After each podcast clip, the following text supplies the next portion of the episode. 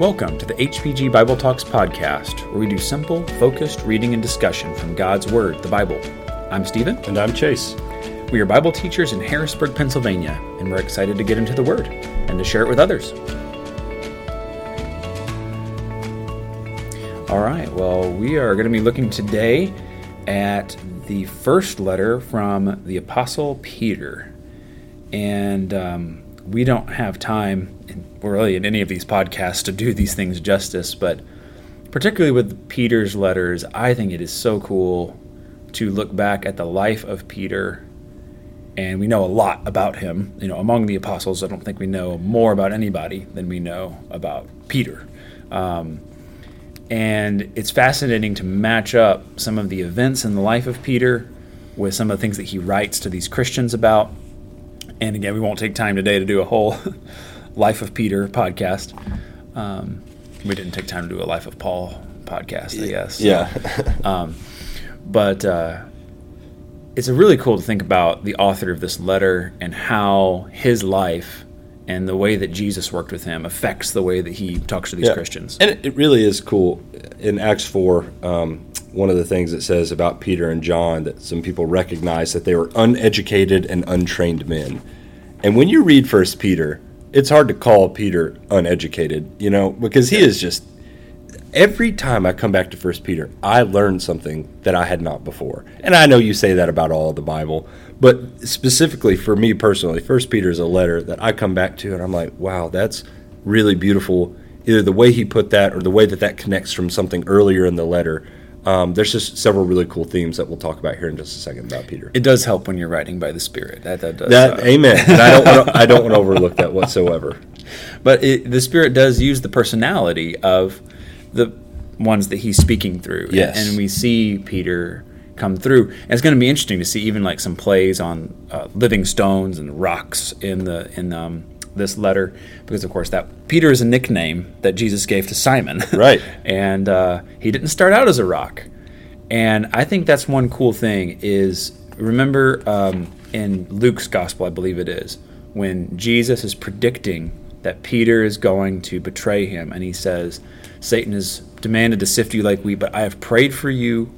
And i love what he says when you have returned strengthen your brothers. That's right and actually, not too long ago, uh, we had a class here on First Peter, and it was called that. Like when you've returned, strengthen your brothers. That was like the theme verse because that's what Peter's doing mm-hmm. in First and Second Peter. Is he is strengthening his brothers, even though he came to such a low point in his faith. He came back from that stronger and even more convicted. Yes. And so it's really cool to think about um, what's going on in First Peter. Yeah, so like Stephen said, this is the apostle. Um, First Peter 1, verse 1 starts off with Peter, an apostle of Jesus Christ, so that's who we're talking about.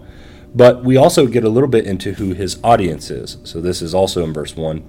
It says, To those who reside as aliens, scattered throughout Pontus, Galatia, Cappadocia, Asia, Bithynia, who are chosen according to the foreknowledge of God the Father by the sanctifying work of the Spirit to obey Jesus Christ and be sprinkled with his blood. May grace and peace be yours in the fullest measure.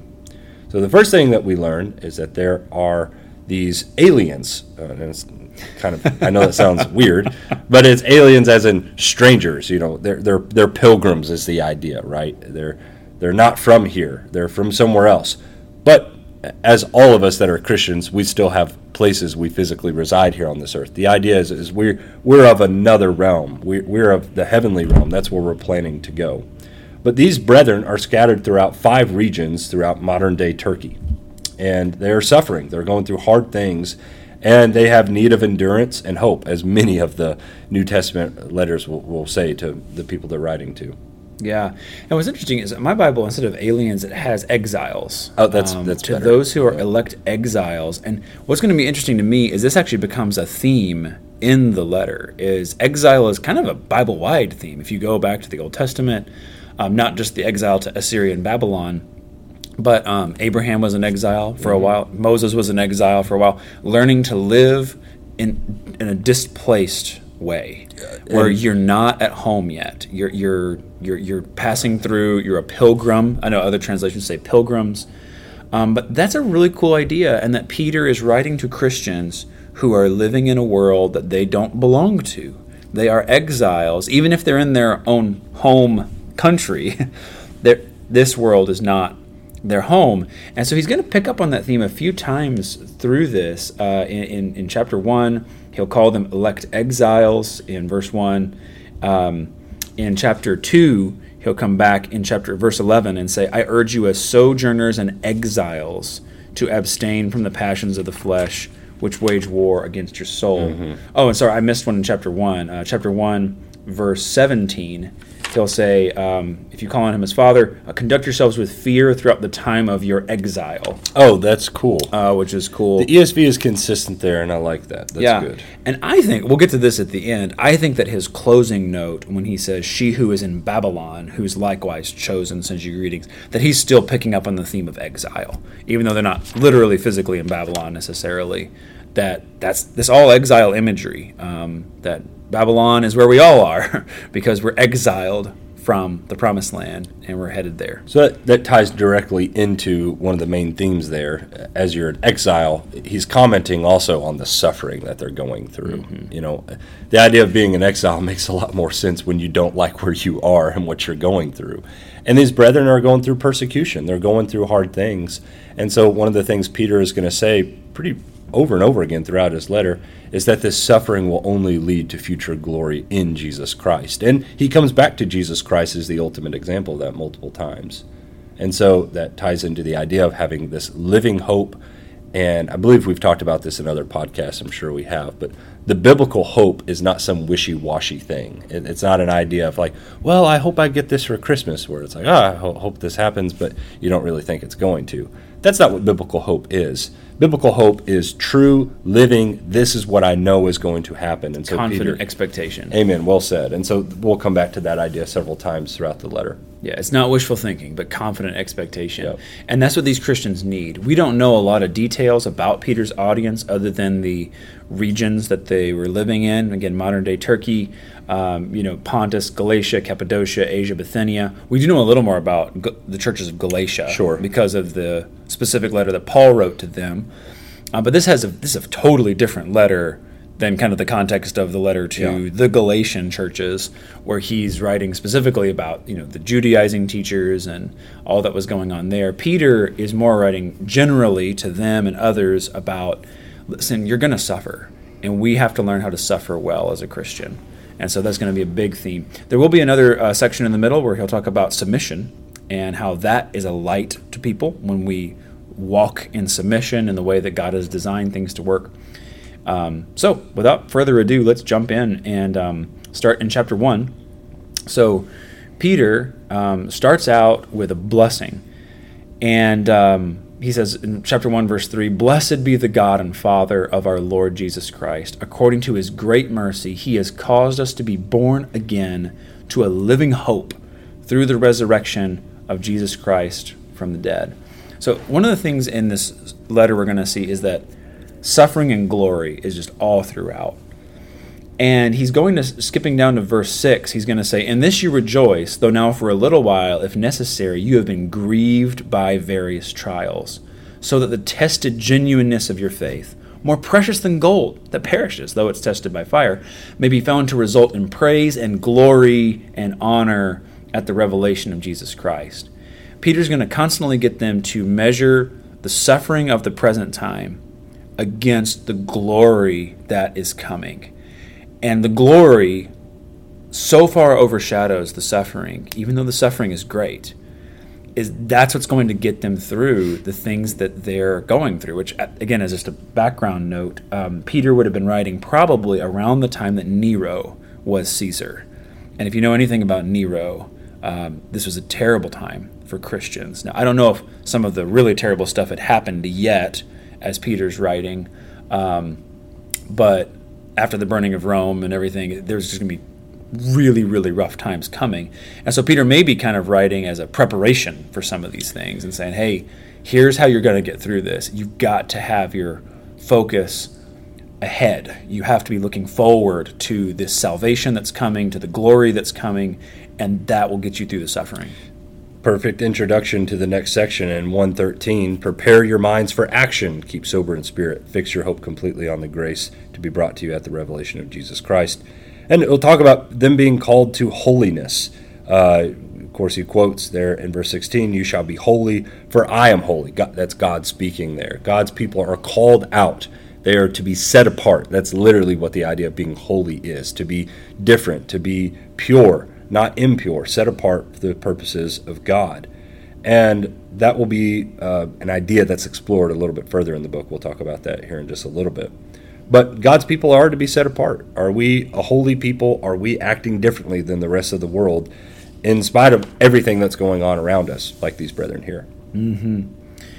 And it's really interesting to see here in chapter one, he does this a couple of times, is he points out that what God has done for these Christians, for all of us, was something that started way back. Is that God knew there were going to be hard things happening.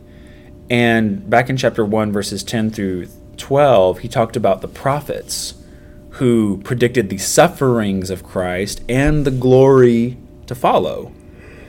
And then he says again in chapter 1, verse 20, he was foreknown before the foundation of the world, but was now manifest in these last times for the sake of you. Um, and God raised him from the dead. I mean, he died, and then God brought him back. And so, this theme of suffering and glory, he points out this is not a new thing. This has been around since day one, and God knew it was coming, and He has given you what you need to make it through. And that, even though when we look at the world around us and it feels like everything is out of control, there is such strength in in realizing no like god's actually in control.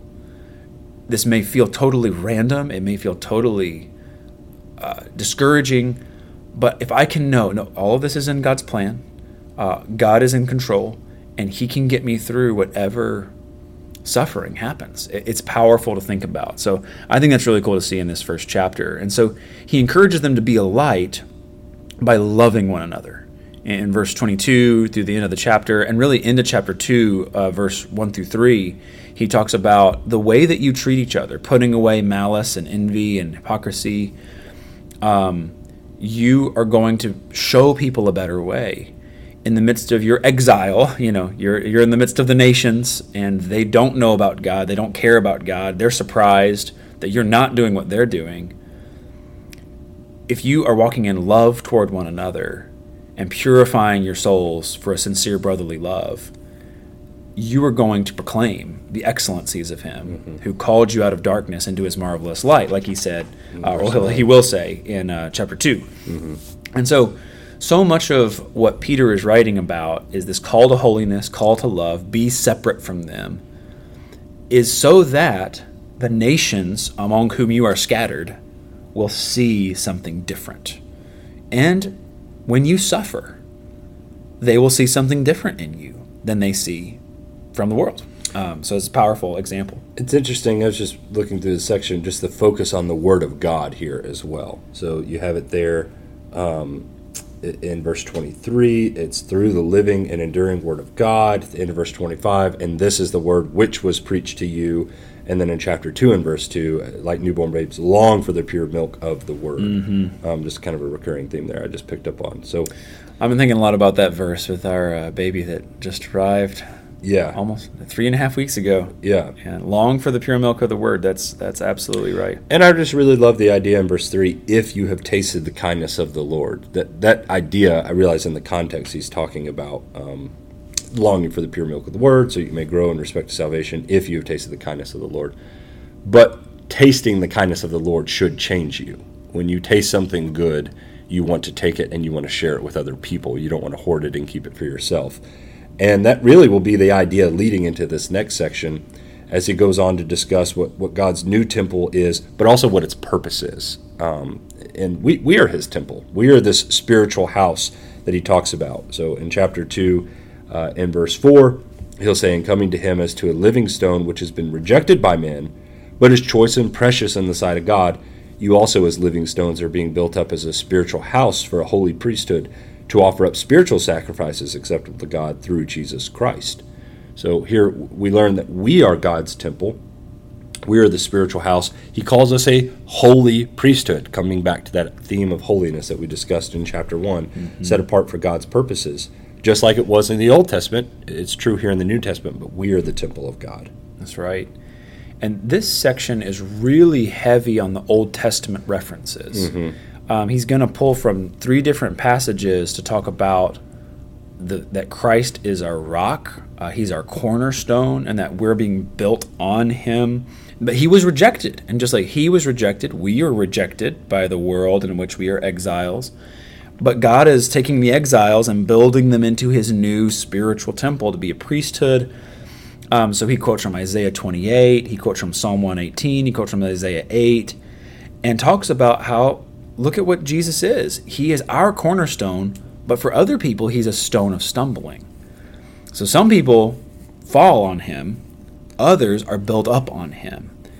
And then he turns to some Exodus language in verse 9, but you are a chosen race, a royal priesthood, a holy nation, a people for his own possession, that you may proclaim the excellencies of him who called you out of darkness and into his marvelous light. Once you were not a people, but now you are God's people. Once you had not received mercy, but now you received mercy. That's a quote from Hosea 2:23.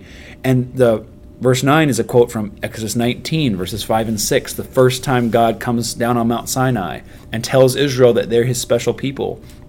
So many cool Old Testament references. But what Peter's doing here is, is he's pulling together this Old Testament imagery to tell these suffering Christians that you might feel like nobody. And to the world, you are nobody. But to the Lord, you are his special people. You are his holy temple. You're uh, kings and priests, you know, a royal priesthood. That's the idea. You're everything that God wants you to be, even though the world treats you like dirt.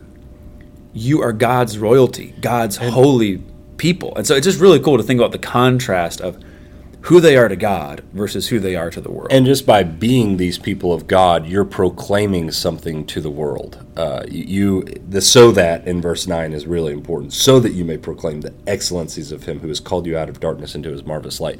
There's been a fundamental change in you that the world sees as a result of God making you this special people for His own possession. So, this to me is one of my favorite sections in First Peter because mm-hmm. there's you could just go down line by line and see what we're called to as God's people. Yes.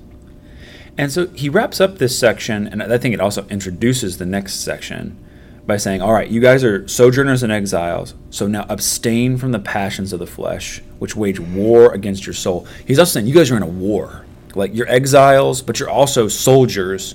So fight, and look at what he says in verse 12 keep your conduct excellent, uh, excuse me, keep your conduct among the Gentiles honorable so that when they speak against you as evildoers, they may see your good deeds and glorify God on the day of visitation, which is exactly what Jesus said. You know, uh, let your uh, light shine in such a way that people will see your good deeds and glorify your Father in heaven.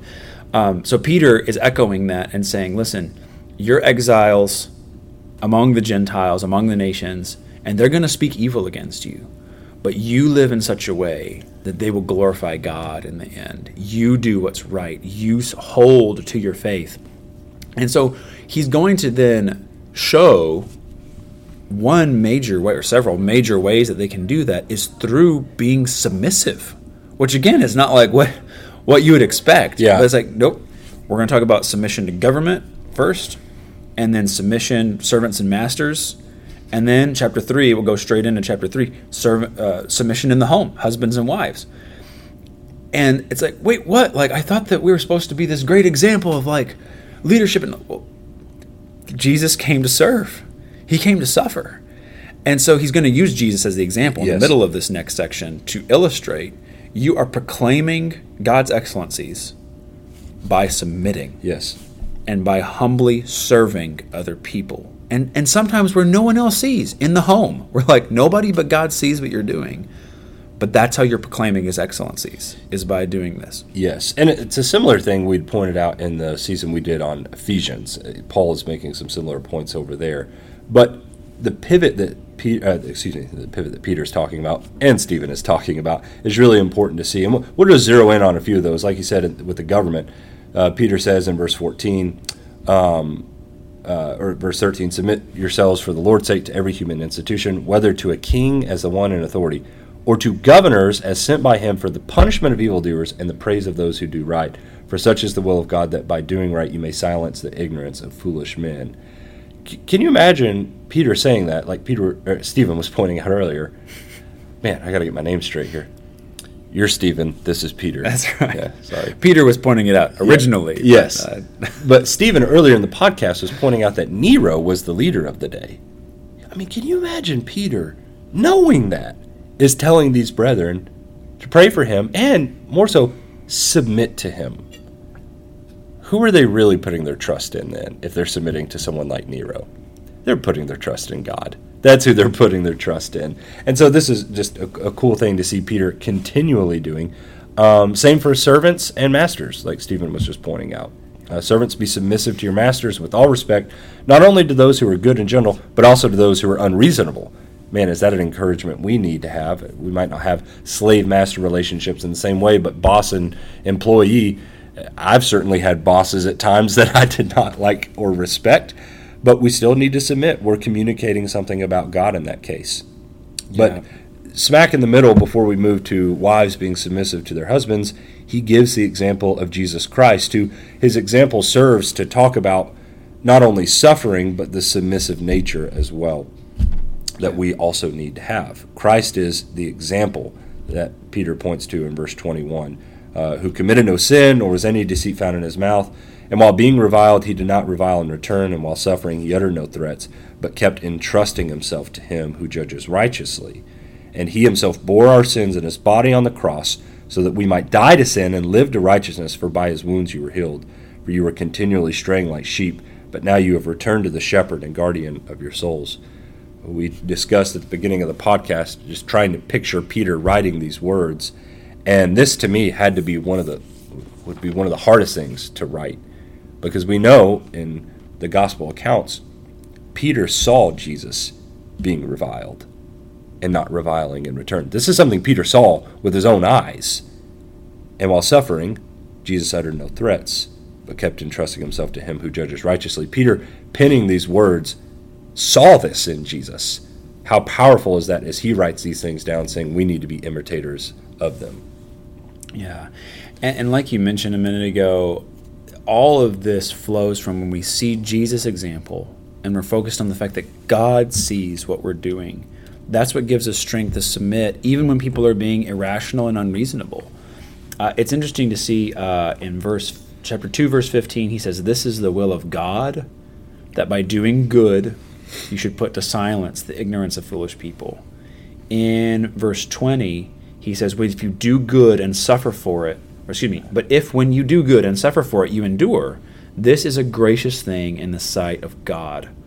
And he'll say it one more time in the third section to the wives. He'll say in verse 4 uh, chapter 3 verse 4 let your adorning be the hidden person of the heart with the imperishable beauty of a gentle and quiet spirit which in god's sight is very precious. We have to live for an audience of one. We have to know that god sees the suffering that we go through he sees the good that we do even though we're mistreated for it and that's what makes it worth it we might not be repaid in this life, but He sees it and He knows, and there is a glory coming that will far repay. Uh, it's not worth comparing, like Paul says in Romans 8. To the glory that's coming is not worth comparing to the suffering that we're going through right now. And so um, he encourages wives in chapter 3 be subject to their husbands. And again, he points out the power of your example, so that even if some do not obey the word, they may be won without a word by the conduct of their wives when they see your respectful and pure conduct.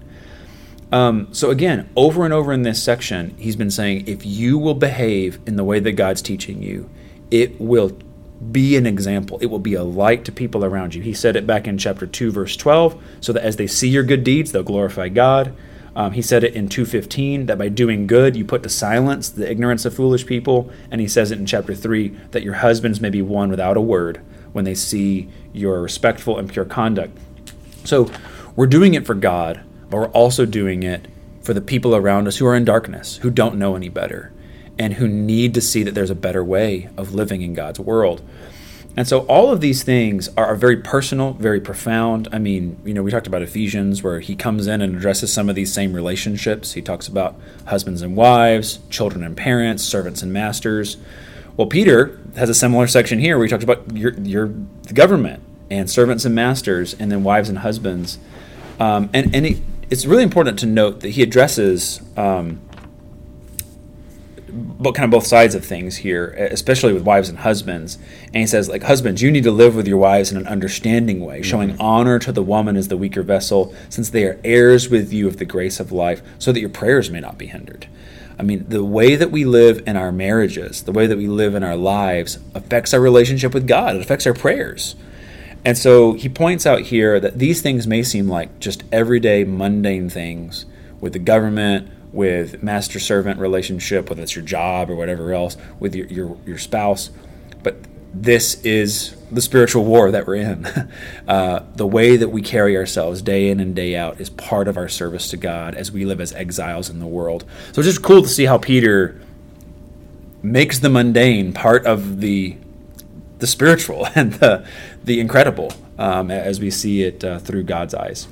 And so we already talked a little bit about the suffering of Christ back in chapter 2, but Peter is going to pick that back up in chapter 3 and verse 8 when he'll say, To sum up, all of you be harmonious, sympathetic, brotherly, kind hearted, and humble in spirit, not returning evil for evil or insult for insult, but giving a blessing instead, for you were called for the very purpose that you might inherit a blessing. Verse 8 stand alone, you're like, oh yeah, I need to be all these things. Peter's talking about that in light of suffering. When you're going through suffering, you need to be all these things. And I just want you to see how blunt Peter is with what suffering is and what it, the result of enduring through it is. Uh, in verse 9, we, he makes it clear that uh, if, you, if you get through this and give a blessing instead, you're going to inherit a blessing. Uh, he says in verse 14, if you should suffer for the sake of righteousness, you are blessed. Um, and then he points to the example of Jesus. Verse 17, he says, For it is better if God should will it so that you suffer for doing what is right rather than for doing what is wrong, for Christ also died for sins once and for all. And so Peter just keeps coming back to going through the suffering is the right thing to do. Uh, we can't avoid it, but we have to face it head on and keep putting our trust in God. And so this whole section keeps coming back to that that theme and through that idea. Mm-hmm. And there is a challenging part right in the middle of this discussion. At the end of chapter three, um, he talks about Jesus, and I think that the flow of thought here is this is something that Jesus did for us. Uh, here's an example of how he suffered. It talks about that he was put to death in the flesh, and it talks about his resurrection later in the passage. And there's a lot of debate over what's what happens in between that. You know, is this talking about something that happened while Jesus was dead, or is this talking about uh, something that happened through Noah a long time ago, where sp- Jesus was present in the Spirit at that time? Um, I'm inclined to take that second view, but we won't get into the weeds on this right now. But I think the point of all this is he brings up the example of Noah in the context to say, man, you, talk, you want to talk about feeling alone and suffering in the midst of a world gone wrong? Well, look at Noah. wow, God rescued Noah. And he makes the comparison between the flood and baptism and says, baptism saves you now.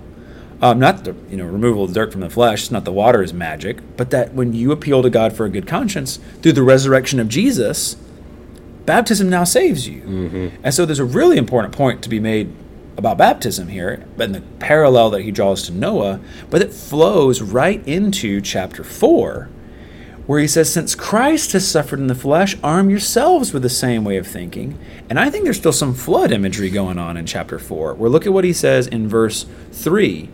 Uh, for the time that is past suffices for doing what the Gentiles want to do, living in sensuality, passions, drunkenness, orgies, drinking parties, lawless idolatry. With respect to this, they are surprised when you do not join them in the same flood of debauchery, and they malign you. So he's saying, listen, this has been going on since Noah's days, where the world is in this flood of sinfulness and they are shocked when you are different. Why aren't you running with us? Why aren't you doing this? Like, why aren't you going with the flow, so to speak? And again, the, fact that he says like flood of debauchery, I think that there's kind of that imagery going on of like, well, you know what happened in that flood of debauchery is God brought an actual flood and took him away. Judgment came. Judgment came. That's exactly right. And so don't run with them now because another judgment is coming. And, and it's going to be interesting. Peter really likes to go back to Noah. Um, he's going to use him as an example in 2 Peter 2. And then in 2 Peter 3, a big example of the final judgment is going to be parallel to the days of Noah when they didn't see the judgment coming. And here it is. So it's just cool to see that his way of motivating these Christians to suffer well is to say, You're not alone. Jesus suffered for you. And think about Noah. like, he's an example for you. And if God can bring men like that through it, then he can bring you through it as well. Even if they think you're crazy, you hang in there. And because this this judgment is coming, he says in verse 7, the end of all things is near, therefore be of sound judgment, sober in spirit for the purpose of prayer. There's some kind of a miscellaneous list of things he calls them to. Uh, prayer and love is one of those in verse 8. Hospitality without complaint is, is mentioned in verse 9. I love that. Be hospitable to one another without complaint. you, mm-hmm. you don't need to be complaining about it. And he calls them to think about the gifts that God has given them, that they are being good stewards as the manifold grace of God. The cool idea Peter's presenting there is that any gift we have, whether it be a physical blessing or some kind of spiritual thing, uh, we see that we can use it for the sake of glorifying God because it was by His grace we received that thing, anyways. And doesn't that change every how you see everything you own and everything you have and everything God has blessed you with? Uh, God gave it to you anyways. Why don't you use it for His purpose and for His glory? Um, and so this this after this list of encouraging them to to be involved um, with their brethren and doing things for them, he ends with this manifesto, really, that points to the suffering that happens through and in Jesus Christ and what happened to him, um, and how that should directly change us. Um, he says in, in verse 14, If you were reviled for the name of Christ, you were blessed because the Spirit of glory and of God rests on you. Make sure that none of you suffers as a murderer or thief or evildoer or troublesome meddler. But if anyone suffers as a Christian, he's not to be ashamed, but is to glorify God in this name. For it is time for judgment to begin with the household of God. And if it begins with us first, what will be the outcome for those who do not obey the gospel of God? If it is, it is with difficulty that the righteous is saved, what will become the God of the godless man and the sinner? Therefore, all, uh, therefore, those also who suffer according to the will of God shall entrust their souls to a faithful Creator in doing what is right.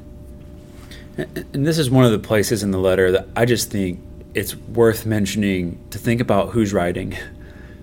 Peter is the one who was ashamed of Jesus in you know in the courtyard when Jesus was on trial and he cursed and swore that he never knew the man. He did not suffer well and he failed miserably, but Jesus called him back and put him into his service. And when you get to the book of Acts, you look at Acts chapter 3 and 4, how Peter and John were before the same council that condemned Jesus, and they say, We are not going to be quiet about speaking in the name of Christ, in the name of Jesus.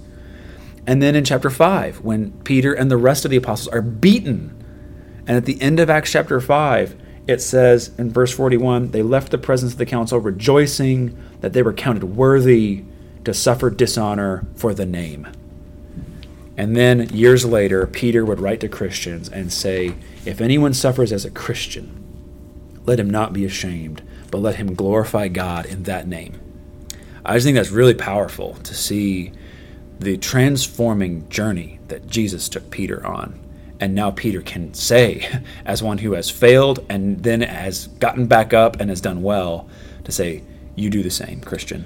Yeah. I know what it's like to struggle with this, but by God's grace, you can glorify God and suffer well. If there was a section where I think Peter stood up to write, I think this was the section. he had to stand up to write these words down because he, he's, he's very passionate about this because, as Stephen pointed out, he lived it out himself. That's right. So in chapter 5, uh, a, a bit of a pivot, he'll go on to exhort the elders. But it is cool if you've ever noted the way Peter says this in 1 Peter 5 1, therefore I exert the elders, exert, I exhort the elders among you as your fellow elder and witness of the sufferings of Christ. Um, he calls himself a fellow elder, a fellow shepherd. uh, Peter was a shepherd in the Lord's church. Um, there's speculation on what congregation that was, but it's neither here nor there for this these purposes. But Paul, or excuse me, Peter is able to write to the elders of these churches as a fellow elder. He, he has served in this capacity, and so he'll tell them to shepherd the flock of God among you, and to not do it under, uh, not have their oversight be under compulsion, but voluntary according to the will of God, and not for sort of gain, but with eagerness. So this role of shepherd that we've talked about in other podcasts is to be one that a man does excitingly and willingly and does it with eagerness. And the congregation, congregation needs to submit to him um, in those moments. Yeah, this is kind of interesting. This is almost a bonus submission section because he talked about kind of ways that you suffer and submit in chapter 2 and 3 with the government and citizen, masters and servants, husband and wife. And that's particularly in the context of unbelievers, that you may well be in those, you know, relationships with unbelievers. But here he talks about submission among God's people, uh, submission to the authority that God has put with the elders or shepherd or overseer. This is one of the cool passages that uses all three terms in the same mm-hmm. context. Uh, he's an elder, but then in verse 2 he says, shepherd the flock and exercise oversight. Mm-hmm. And they're the same three terms you'll see over in Acts 20. So it helps us to see this is different names for the same role. Mm-hmm. And but, he points to the chief shepherd in verse 4. That's um, right. When he appears, you will receive the unfading crown of glory. Which, as a side note, uh, if you back up to chapter 2, verse 25, when he says, You were straying like sheep, but now have returned to the shepherd and overseer mm-hmm. of your souls. Those are two of the same words that Jesus is the chief shepherd, the chief overseer. It's kind of cool to see that. And so he wraps up the letter with these encouragement, this is encouragement to humble yourselves. God is watching.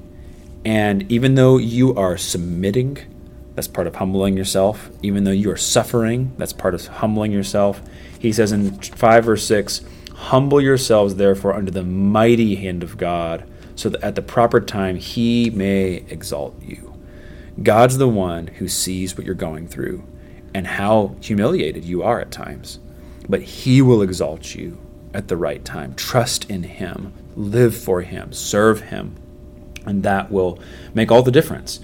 And so He talks about the devil who's prowling around looking for someone to devour, which that's exactly what Peter was told, wasn't it? Mm-hmm. Satan has demanded to sift you like wheat. And he's saying, Watch out. I know of all people that Satan is after us, trying to get us to sin. But you resist him, firm in your faith, and know that you're not alone. I love this encouragement at the end, verse 9. Knowing that the same kinds of suffering are being experienced by your brotherhood throughout the world. And he wraps up by saying this After you have suffered a little while, just a little while, the God of all grace, who has called you to his eternal glory in Christ, will himself restore, confirm, strengthen, and establish you. To him be the dominion forever and ever. Amen. Amen. That's just a wonderful way to encourage these Christians to hold fast, to suffer well, and he reminds them it's just going to be a little while. He bookends the letter with that. He said that back in chapter 1, verse 6. Though now, for a little while, if necessary, you've been distressed by various trials. And he wraps up at the end saying, After you've suffered a little while, God's going to exalt you. It's going to be all right. Yes. So, a few personal notes toward the end through Silvanus, uh, our faithful brother, for so I regard him, I have written to you briefly, exhorting and testifying that this is the true grace of God. Stand firm in it. Verse 13 She who is in Babylon, chosen together with you, sends you greetings, and so does my son, Mark. Um, Babylon, I believe, is just a general reference uh, to Rome as a whole. Babylon was the place kind of commonly known as the place of captivity, the, the ruling empire in the Old Testament. And so I think it's possible Peter's borrowing some similar imagery for it's these. The exile theme coming back. Exactly. Greet one another with a kiss of love. Peace be to you all who are in Christ. And so, just a very common ending uh, for some of these letters we've been getting into for grace and peace. Mm-hmm. So, Lord willing, next week we're going to continue in Peter's letters. The only other one we have is Second Peter. It's only three chapters long, and so we're actually going to pair it up with the book of Jude, um, which is just a single chapter. And so, Lord willing, we'll talk about those two books next week. Yeah, thank you for listening. If you're enjoying what you hear on the podcast, please subscribe, leave us a rating or a review so we can reach more people. If you'd like to study the Bible with us, we'd love to answer your questions or get into a book of the Bible. Uh, reach out to us 717 585 0949 or email us at capitalcitychristians at gmail.com. Or for more information on local studies and worship, uh, check us out at capitalcitychristians.com. Thanks so much for listening.